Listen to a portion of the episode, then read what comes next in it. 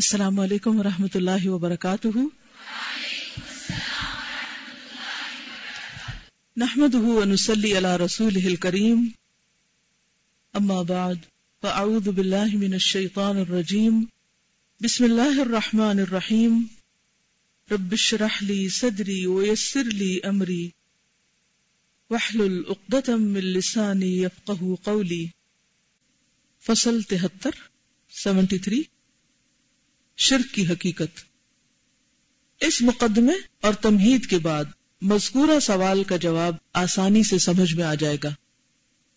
اب ہم خدا وحدہ لا شریک کی ذات سے راہ ثواب کی امداد چاہتے ہوئے جواب کی طرف متوجہ ہوتے ہیں۔ کون سا جواب؟ جی۔ اوکے ارادے اور نیت کے شرک سے کیسے بچا جائے؟ اسی طرح شروع میں ایک سوال کیا گیا تھا۔ کس سے؟ ابن قیم الجوزی سے۔ کہ ایک مصیبت میں مبتلا ہے کہ ایک انسان، اور وہ مصیبت کیا تھی؟ غیر اللہ کی محبت۔ کہ اس سے اگر وہ نہ نکلا، کیونکہ وہ محبت اللہ کی محبت سے بڑی ہوئی تھی، تو کیا ہوگا؟ اس شخص کی دنیا اور آخرت دونوں ہی تباہ ہو جائیں گے۔ شرک کی حقیقت کیا ہے؟ شرک کی حقیقت یہ ہے کہ خالق کو مخلوق کے مشابہ گردانا جائے۔ یعنی اللہ سبحانہ تعالیٰ کو بندوں کی طرح سمجھا جائے۔ تشبیح در حقیقت اسی کا نام ہے۔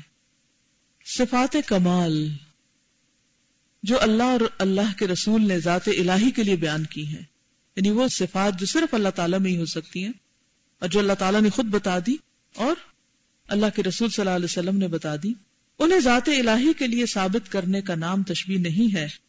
لیکن جن لوگوں کے قلوب یعنی دل اللہ نے مسق کر دیے ہیں اور جن کی بصیرت کی آنکھیں اندھی کر دی گئی ہیں، وہ اس حقیقت کو بالکل معکوس کر دیتے ہیں، الٹ دیتے ہیں۔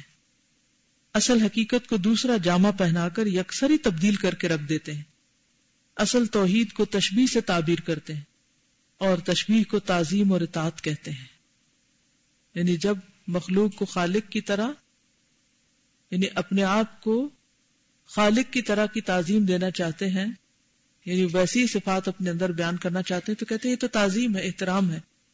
پس مشرق وہ ہے جو خالق کی خصوصیات الوحیت میں الوحیت سے کیا مراد ہے؟ الہ ہونے میں یعنی اس کی عبادت کرنے میں۔ کسی مخلوق کو اس کے مشابہ گردانے، ان کی طرح سمجھے۔ یعنی مخلوق کو بھی الہ مانے۔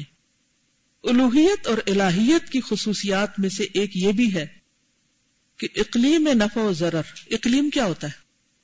ملک حکومت۔ ملک عطا و منع۔ عطا، دینا اور منع، روکنا۔ کی مالک صرف اللہ تعالی کی ذات ہے۔ یعنی اس کا اختیار مراد یہاں کیا ہے؟ نفع و نقصان اور دینے اور روکنے کا اختیار صرف اور صرف اللہ کے پاس ہے۔ صرف اللہ تعالی کی ذات ہے۔ اور یہ ملک صرف اسی کا ہے۔ یہ ساری حکومت، سارے اختیارات کس کے ہیں؟ اللہ کے۔ کسی اور کو اس سے کوئی تعلق نہیں۔ یہ جب مان لیا گیا، تو اب واجب یہی ہے کہ دعا، خوف و رجا، توکل اور اعتماد کا تعلق اور رشتہ صرف اسی خدا وحدہ لا شریک لہو کی ذات سے ہو، کسی اور سے نہیں۔ یہ آپ مارک کر لیجیے، دعا بھی اسی سے، خوف بھی اسی کا، رجا یعنی امید اسی سے۔ توکل اور اعتماد، یہ سب اسی کے ساتھ منسوخ کریں۔ کسی اور سے نہیں۔ کسی اور سے دعا نہ مانگے۔ کسی اور سے اس طرح نہ ڈرے جیسے اللہ سے ڈرنا چاہیے۔ لیکن عام زندگی میں ہم کیا کرتے ہیں؟ بندوں کے ڈر سے کام کرتے ہیں۔ اللہ کا ڈر ہم سے کام نہیں کرواتا۔ کسی انسان کو دیکھتے ہیں تو ہم سیدھے ہو جاتے ہیں۔ یعنی کام چوری کر رہے ہوں تو کوئی انسان دیکھ لے تو ہم کہتے ہیں ہم ذرا اچھا سا کام کر لیں تاکہ اس کو پتہ چلے میں بہت محنت کرتا ہوں۔ لیکن اللہ کا ڈر اس کے مقابلے میں ہماری زندگی میں ہم کو سیدھا نہیں کرتا۔ خوف اور رجا، امید، بندوں سے امید ہے یہ کام بنا دے گا، وہ کر دے گا، یہ فائدہ پہنچائے گا، لیکن ویسی امید اللہ سے نہیں۔ پھر اسی طرح توکل اور اعتماد، بھروسہ بندوں پر۔ لیکن انسان کبھی نہیں سوچتا کہ بندے کس قدر کمزور ہیں۔ مثلا آپ کو کوئی مشکل پیش آتی اسے کوئی مالی پریشانی۔ پہلا خیال کدھر جانا چاہیے؟ کیا واقعی ایسا ہوتا ہے؟ ہم اپنے آپ سے ہر ایک اپنا جائزہ لے ہم یہاں کسی کا تو لے بھی نہیں سکتے، فائدہ ہی نہیں۔ اور جب ایسی سچویشن آئے تو اس وقت اپنے آپ سے پوچھے کہ کیا میں ایسا کرتی ہوں؟ مثلا کوئی کام آپ کرنا چاہتی ہیں اور اس کے لیے ایک بڑی اماؤنٹ چاہیے اور آپ کے پاس وہ ہے نہیں۔ تو کیا خیال آتا ہے؟ پہلا خیال کس کا آتا ہے؟ اچھا وہ فلاں انسان ہے نا، وہ میرا بڑا پکا دوست ہے۔ اس کو تو بس ایک دفعہ کہنے کی ضرورت ہے۔ اور وہ تو فوراً کر دے گا۔ نہیں، پہلا خیال یہ آنا چاہیے، جیسے صحابہ کو آتا تھا کہ جوتی کا تسمہ بھی ٹوٹتا تھا، اللہ سے مانگ دیتے تو دے گا۔ کیونکہ بندے بھی اگر دیتے ہیں تو خیال اللہ ڈالتا ہے۔ اللہ تعالیٰ ڈائریکٹ ہمارے ہاتھ میں کچھ نہیں پکڑاتے۔ دلواتے تو ہمیں بندوں کے ذریعے ہیں یا کوئی بھی سبب پیدا کرتے۔ ہیں کسی خلیفہ کو دروازے پہ بھیج دیتے ہیں، اس کو پیاس لگا دیتے ہیں اور اس کے کارندے پہنچ جاتے ہیں۔ لیکن اندر بیٹھنے والی توکل باپ پہ نہیں کر رہی، اللہ پہ کر رہی۔ تو اللہ کا کام ہے پہنچائے پہنچائے گا بندوں ہی کے ذریعے۔ مشکل یہ ہے کہ ہم جن بندوں پہ بھروسہ کرتے ہیں نا، وہ خود بےچارے کمزور ہوتے ہیں۔ اور یہ آزما کر دیکھ لیجیے کہ جس پر آپ جتنی زیادہ جتنی زیادہ امید رکھیں گے نا جتنا زیادہ توکل کریں گے، وہ کسی نہ کسی موقع پر اتنا ہی بڑا آپ کو دھوکا دے گا، یا نقصان دے گا، یا آپ کو توکل توڑے گا۔ کیونکہ اللہ سبحانہ تعالیٰ کو یہ بات بالکل پسند نہیں کہ بندہ مجھ سے بڑھ کر کسی اور پر سہارا لے، یا کسی اور پر توکل کرے۔ پھر وہ اس کو اسی کے ہاتھ سے توڑتا ہے۔ جب ہماری محبت اللہ سے بڑھ کر کسی اور کے ساتھ ہو جاتی، پھر اللہ تعالیٰ ہمیں اسی کے ہاتھوں توڑواتا ہے۔ اسی کے ذریعے دل توڑواتا ہے ہمارا۔ اور یہ زندگی میں جتنی بھی چیزیں مثلا اگر کسی سے بہت زیادہ خوف ہے تو آپ نے دیکھا ہوگا کہ وہ تو اس کو پتہ ہی نہیں ڈرنے کی کوئی ضرورت ہی نہیں تھی اس سے۔ کسی سے بہت زیادہ امید اور توقع ہے، وہ اتنی اتنی توقع توڑے گا۔ تو پھر کیا ہوتا ہے؟ ادھر ٹوٹ رہے ہیں، ادھر ٹوٹ رہے ہیں، یہاں بیٹھ رہے ہیں، وہاں بیٹھ رہے ہیں۔ کوئی کام آگے بڑھ ہی نہیں پاتا۔ مشکل اور رکاوٹ کیا ہے؟ یہی ہے۔ کیونکہ جب بندوں سے توقعات ہوتی ہیں اور بندے غریب پوری کر نہیں سکتے کیونکہ وہ اس قابل ہیں ہی نہیں، وہ ناقص ہیں، غیر کامل ہیں، تو پھر ہمارے دل ٹوٹے رہتے ہیں، پھر ہماری ہمتیں ٹوٹ جاتی ہیں، پھر ہماری یقین میں کمی آ جاتی ہے، پاؤں لرس جاتے ہیں، پھسل جاتے ہیں، ہم مقصد سے ہٹ جاتے ہیں، رستہ چھوڑ بیٹھتے ہیں۔ کہتے ہیں کیا پایا؟ کیا ملا؟ کیا ملا تجھے اتنی محنت کرنے کا؟ اس جملے کا مطلب کیا ہے؟ کہ جس انسان کے لیے تم نے کی تھی اس نے تمہیں کچھ نہیں دیا، لہذا تمہاری محنت اکارت گئی۔ کیونکہ جو شخص اللہ کے لیے محنت کرتا ہے، کوشش کرتا ہے، وہ یہ جملہ بول ہی نہیں سکتا، کیا ملا؟ کیونکہ وہ تو کل ملے گا۔ آج بھی ملے گا، لیکن اصل میں تو کل ملے گا۔ جب تک یہ یقین پختہ نہیں ہو جاتا، اس وقت تک انسان دنیا کے غموں سے نجات نہیں پا سکتا۔ یہ جو روز ہمارے دل خراب ہوئے رہتے ہیں نا اچھا اس کا نتیجہ کیا ہوتا ہے؟ جب دل خراب ہوتا ہے، اس سے دل خراب، اس سے خراب، اس سے خراب تو نتیجہ کیا ہوتا ہے؟ ہم اندر سے کمزور پڑ جاتے ہیں اور بیزار ہونے لگتے ہیں۔ پھر کسی اچھے کام کو ہمارا دل نہیں چاہتا۔ کام میں کوئی رغبت نہیں رہتی۔ پھر ہمیں کوئی موٹیویشن نہیں ہوتی۔ پھر ہم کہتے ہیں، ماحول ہی ایسا ہے کہ اتنا ڈی موٹیویٹ کر دیتا ہے کہ بس کچھ پھر کیا ہی نہیں جاتا ہم سے۔ یہ ڈی موٹیویشن کیا ہوتی ہے؟ اچھا کچھ لوگوں نے ایک اور لفظ پکڑا، وہ سیلف موٹیویٹڈ واہ بھائی، واہ۔ سیلف پر ہی سارا اعتماد ہے۔ اعتماد کس پہ ہونا چاہیے؟ نہ سیلف پر، نہ بندوں پر، اللہ پر۔ میرا رب کرے گا۔ وہ ہے نا۔ جب بھی کوئی مشکل پیش آئے، جب کوئی دروازہ بند ہو تو کہ وہ ہے نا۔ بس بات ختم، وہ ہے نا۔ پریشانی کی کیا ضرورت؟ ہے اس طرح انسان بندوں کو معاف بھی کرنا جانتا ہے۔ بندوں سے پھر اس کی کوئی ناراضگی بھی نہیں رہتی، کیونکہ اس کو پتا ہے کمزور ہے اگر کوئی تعاون کرتا ہے تو ایک شکر گزاری ہوتی ہے، اور اس پر بھی اصل شکر گزاری اللہ کی کہ اللہ نے اس کو توفیق دی۔ تو وہ اول اور آخر وہی ہوتا ہے۔ اول والآخر۔ ظاہر والباطن۔ پھر اس کی ساری توقعات، ہر چیز اپنے رب سے وابستہ ہو جاتی۔ پھر وہ تنہائی میں بھی اس سے باتیں کرتا ہے۔ وہ مجلس میں بھی ہوتا ہے تو اس کا دل وہی لگا ہوتا ہے۔ تو یہ ہے اصل توحید۔ کوئی شخص اگر یہ تعلق اور رشتہ کسی مخلوق سے قائم کرتا ہے، کسی سے بھی، تو یقیناً وہ مخلوق کو خالق کے مشابہ کر رہا ہے۔ جو مخلوق خود اپنے نفع اور نقصان، موت اور زیست کی مالک نہیں۔ زیست کا معنی زندگی۔ اسے اس ذات وحدہ لا شریک کا مثل اور مشابہ قرار دیتا ہے۔ جو ساری مخلوق اور مخلوق کے سارے امور کا مالک و مختار ہے۔ جو چاہتا ہے کرتا ہے۔ اس کی مشیت اور ارادے کے بغیر کوئی کچھ نہیں کر سکتا۔ جسے وہ دینا چاہتا ہے دیتا ہے۔ کوئی روک نہیں سکتا۔ اور جسے وہ منع کر دے، اسے کوئی دے نہیں سکتا۔ اسی کو تو ہم ہر نماز کے بعد پڑھتے ہیں۔ اللہ لا مانع لما آتیتا ولا معطی لما منعت۔ اپنے کسی بندے کے لیے اپنی رحمت کا دروازہ بند کر لے تو اسے کوئی کھول نہیں سکتا اور جس کے لیے کھول دے، کوئی بند نہیں کر سکتا۔ اس لیے پر خوف بھی نہیں آتا بندوں سے۔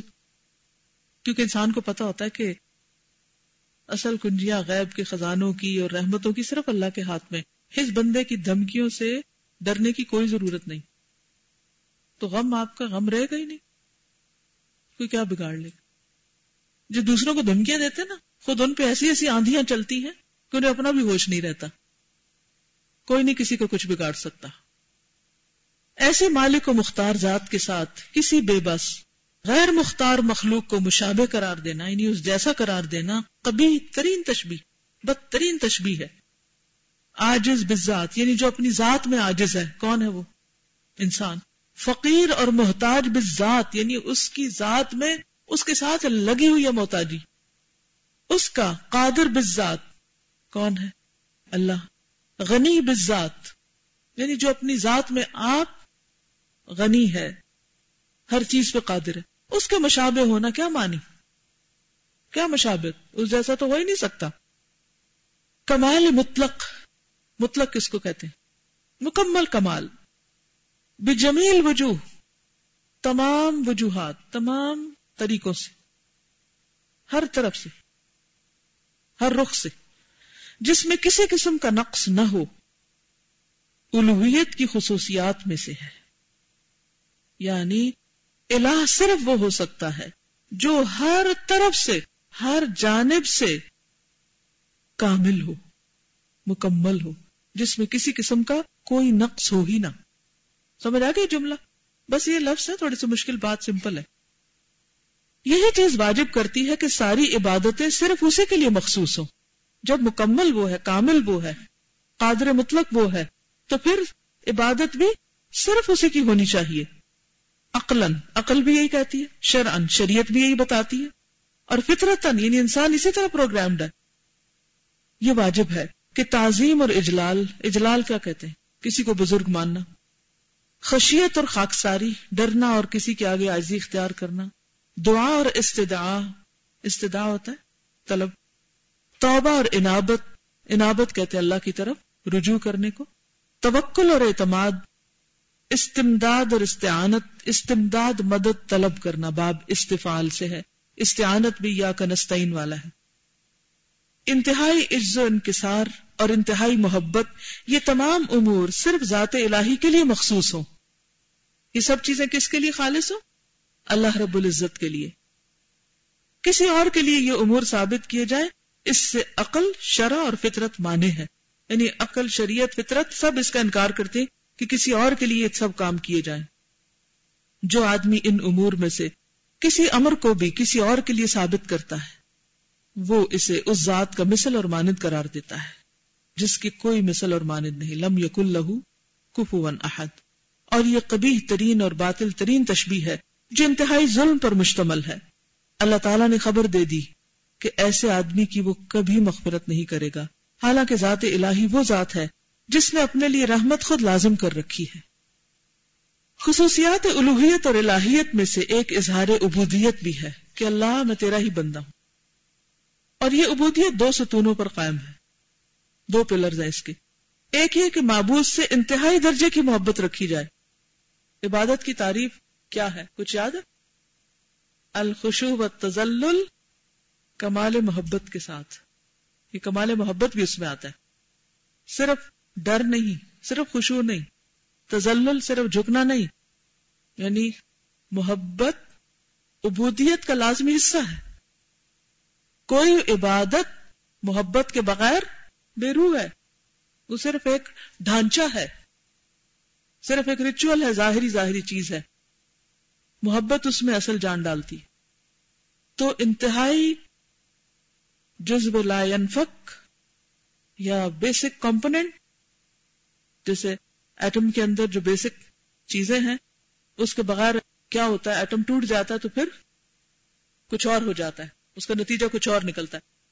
تو اسی طرح اگر عبادت کے اندر شدید محبت نہیں یا محبت نہیں، تو وہ عبادت بھی پھر اس درجے کی نہیں یا قابل قبول نہیں۔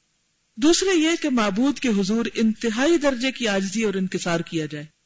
یہ دو چیزیں ہیں عبادت۔ کیا؟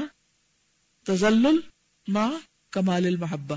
الخشو والخدو والتذلل مع کمال المحبہ۔ انتہائی محبت کے ساتھ انتہائی خوشو اور انتہائی آجزی اور انکساری۔ لیکن عام طور پر ہم اللہ کے سامنے آجزی اور انکساری کمی کرتے ہیں۔ کہہ دیتے ہیں، لیکن بندوں میں سے اگر کسی کو اپنے سے بڑا دیکھے، مال میں دیکھے، علم میں دیکھے، اس کے آگے جھکے بچھے چلے جاتے ہیں۔ اس سے انتہائی امپریسڈ ہوتے ہیں۔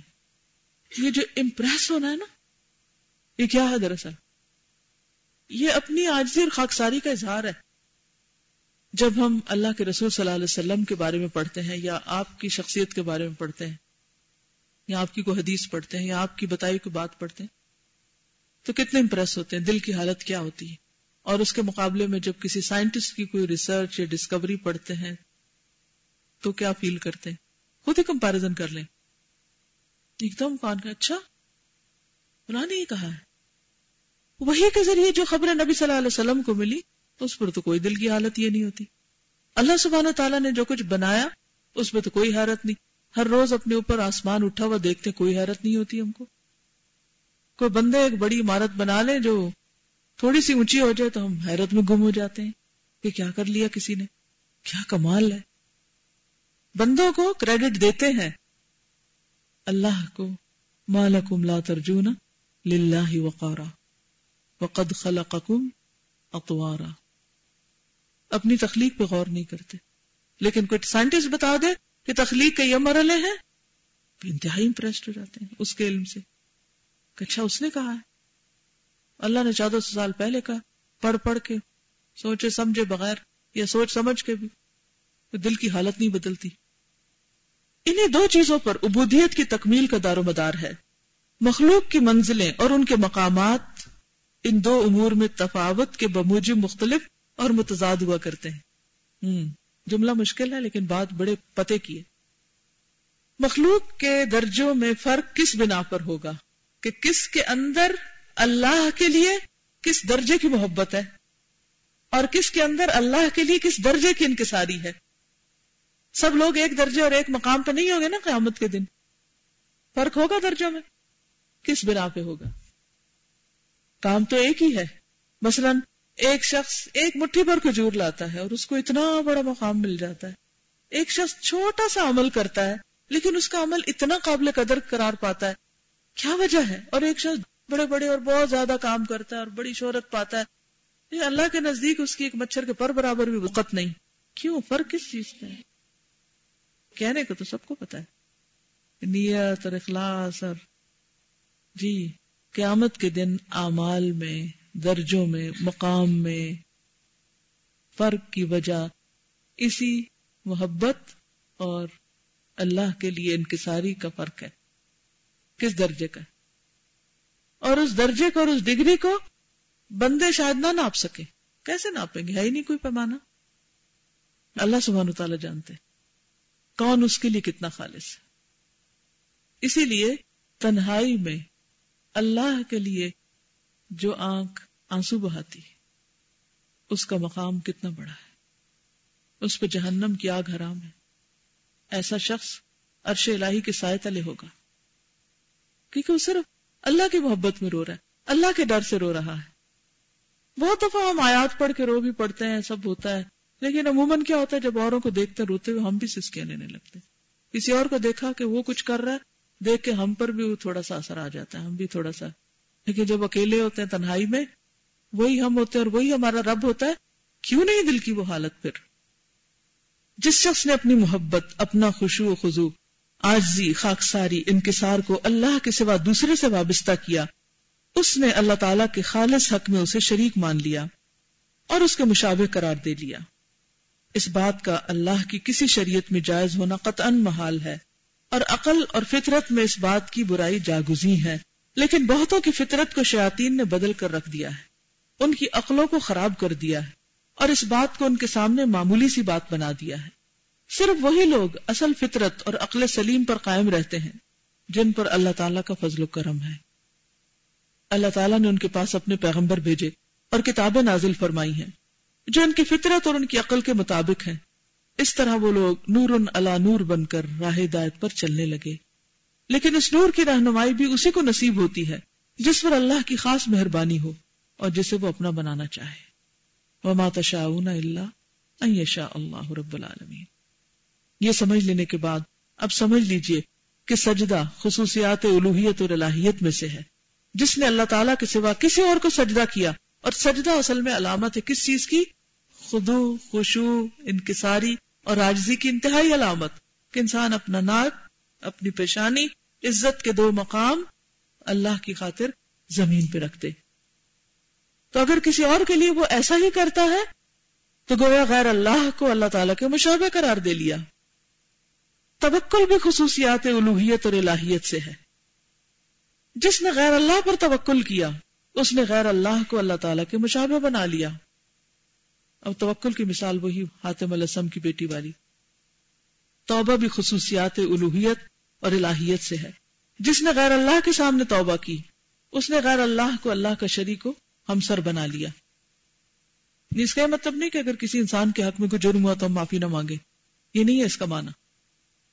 بندوں کے حق میں کوئی قصور ہو تو ان سے معافی مانگنی چاہیے، لیکن یہ یاد رکھیے کہ اصل معافی جب ہوگی جب اللہ معاف کرے گا۔ اس کا معنی کیا ہے کہ انسان دوسروں کے سامنے تو توبہ توبہ کرتا رہے، لیکن حقیقت میں وہ اللہ کے آگے سچے دل سے توبہ نہ کرے۔ یعنی دوسروں کے سامنے توبہ کر رہا ہے۔ غیر اللہ کے سامنے سے مراد غیر اللہ سے توبہ کرنا نہیں ہے۔ غیر اللہ سے توبہ کیا ہے؟ یعنی سوری کہنا مثلا انسان، اب یہ نہیں کہ نہیں وہ تو غیر اللہ سے میں کیوں سوری کروں؟ ادھر تو میں اکڑ رہی ہوں۔ نہیں، یہ نہیں مطلب۔ مطلب یہ ہے کہ لوگوں کے سامنے تو بڑا مسکین بن جانا کہ مجھے تو بڑا اللہ سے ڈر لگتا ہے اور میں اللہ سے توبہ کرتی ہوں، لیکن جب اکیلے میں اللہ کے سامنے بیٹھے تو کوئی توبہ نہیں، کہیں اپنے گناہوں پہ رونا نہیں آ رہا۔ تعظیمن اور اجلالن قسم کھانا بھی خصوصیات الوحیت اور الہیت سے ہے۔ جس نے غیر اللہ کی قسم کھائی، غیر اللہ کو اللہ کے ہمسر اور مشابے بنا لیا۔ مثلا، محمد صلی اللہ علیہ وسلم کی قسم کھانا یا باپ بھائی کی قسم کھانا۔ اور یہ کتنا عام ہے نا ہمارے معاشرے میں۔ اپنے ہی سر کی قسم کھا لینا، سامنے والے کی کھانا۔ یہ تشبیح کا ایک پہلو ہے کہ کسی دوسری مخلوق کو خالق کا ہمسر اور مشابہ گردانا جائے۔ لیکن ایک دوسرا پہلو یہ ہے کہ خود بندہ اپنی ذات کو اللہ کا ہمسر اور مثل ثابت کرنے کی کوشش کرے۔ ٹھیک ہے؟ دوسرا کیا اپنی ذات کو اللہ کے برابر کرے۔ اس کی صورت کیا ہے؟ نہیں، آپ کہیں گے تو بستغفار ہم تو کبھی بھی اپنے آپ کو خدا نہیں کہتے، نہ برابر سمجھتے ہیں۔ لیکن اس کی شکل کیا ہے؟ کب ایسا ہوتا ہے کہ جب واقعی کو انسان کر رہا ہوتا ہے کہ بندہ اپنی عظمت اور جلالت ثابت کرے کہ میں بہت عظیم ہوں، بہت بڑی چیز ہوں، اور جتائے اس کو کہ میں بڑا سمجھدار ہوں، بڑا عقل بند ہوں، اور دوسروں کو حقیر سمجھے۔ لوگوں سے اپنی تعریف اور مدہ کرائے، اپنی عظمت اور جلالت منوائے۔ زور زبردستی۔ اپنے سامنے خزو اور خوشو آجزی اور انکساری کروائے کہ لوگوں کو معدب بنا کے بٹھا دے۔ اس کا مطلب نہیں کہ انسان بدتمیز ہو جائے دوسروں کے ساتھ اور کسی کی رسپیکٹ نہ کرے اور نہ کسی اور کو بولنے دے کسی مجلس میں اور۔ اس کا یہ مطلب نہیں ہے۔ اس کا مطلب کیا ہے؟ کہ دوسرے لوگ اس کی مجلس میں ایسے سر جھکا کے بیٹھ جائیں جیسے کوئی کسی مسجد میں ذکر اللہ کرتے ہوئے سر جھکا کے بیٹھا ہو۔ یعنی اس قسم کا سپرفیشل قسم کا احترام یا انتہائی احترام کہ جو دراصل صرف اللہ کے لیے یعنی زیبا ہے۔ اللہ کے بندوں کو اپنے سامنے جھکائے، اپنی ذات سے امید اور رجا قائم کرنے پر انہیں مجبور کرے۔ خوف اور رجا، التجا اور الحا استعانت اور امداد کے لیے مخلوق کے دلوں کو اپنے سے وابستہ کر لے اپنا ڈر بٹھائے، اپنے سے امیدیں وابستہ کرائے۔ کہ میں ہی تمہیں دوں گا تو تمہارا کچھ بنے گا۔ اگر تم مجھ سے چلے گئے کہیں اور، تو پھر تمہارا کچھ نہیں رہے گا۔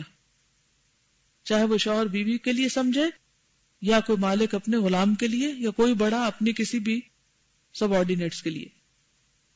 استعانت اور امداد کے لیے مخلوق کے دلوں کو اپنے سے وابستہ کر لے کہ وہ اللہ سے نہ مانگے، بلکہ آپ سے مانگے۔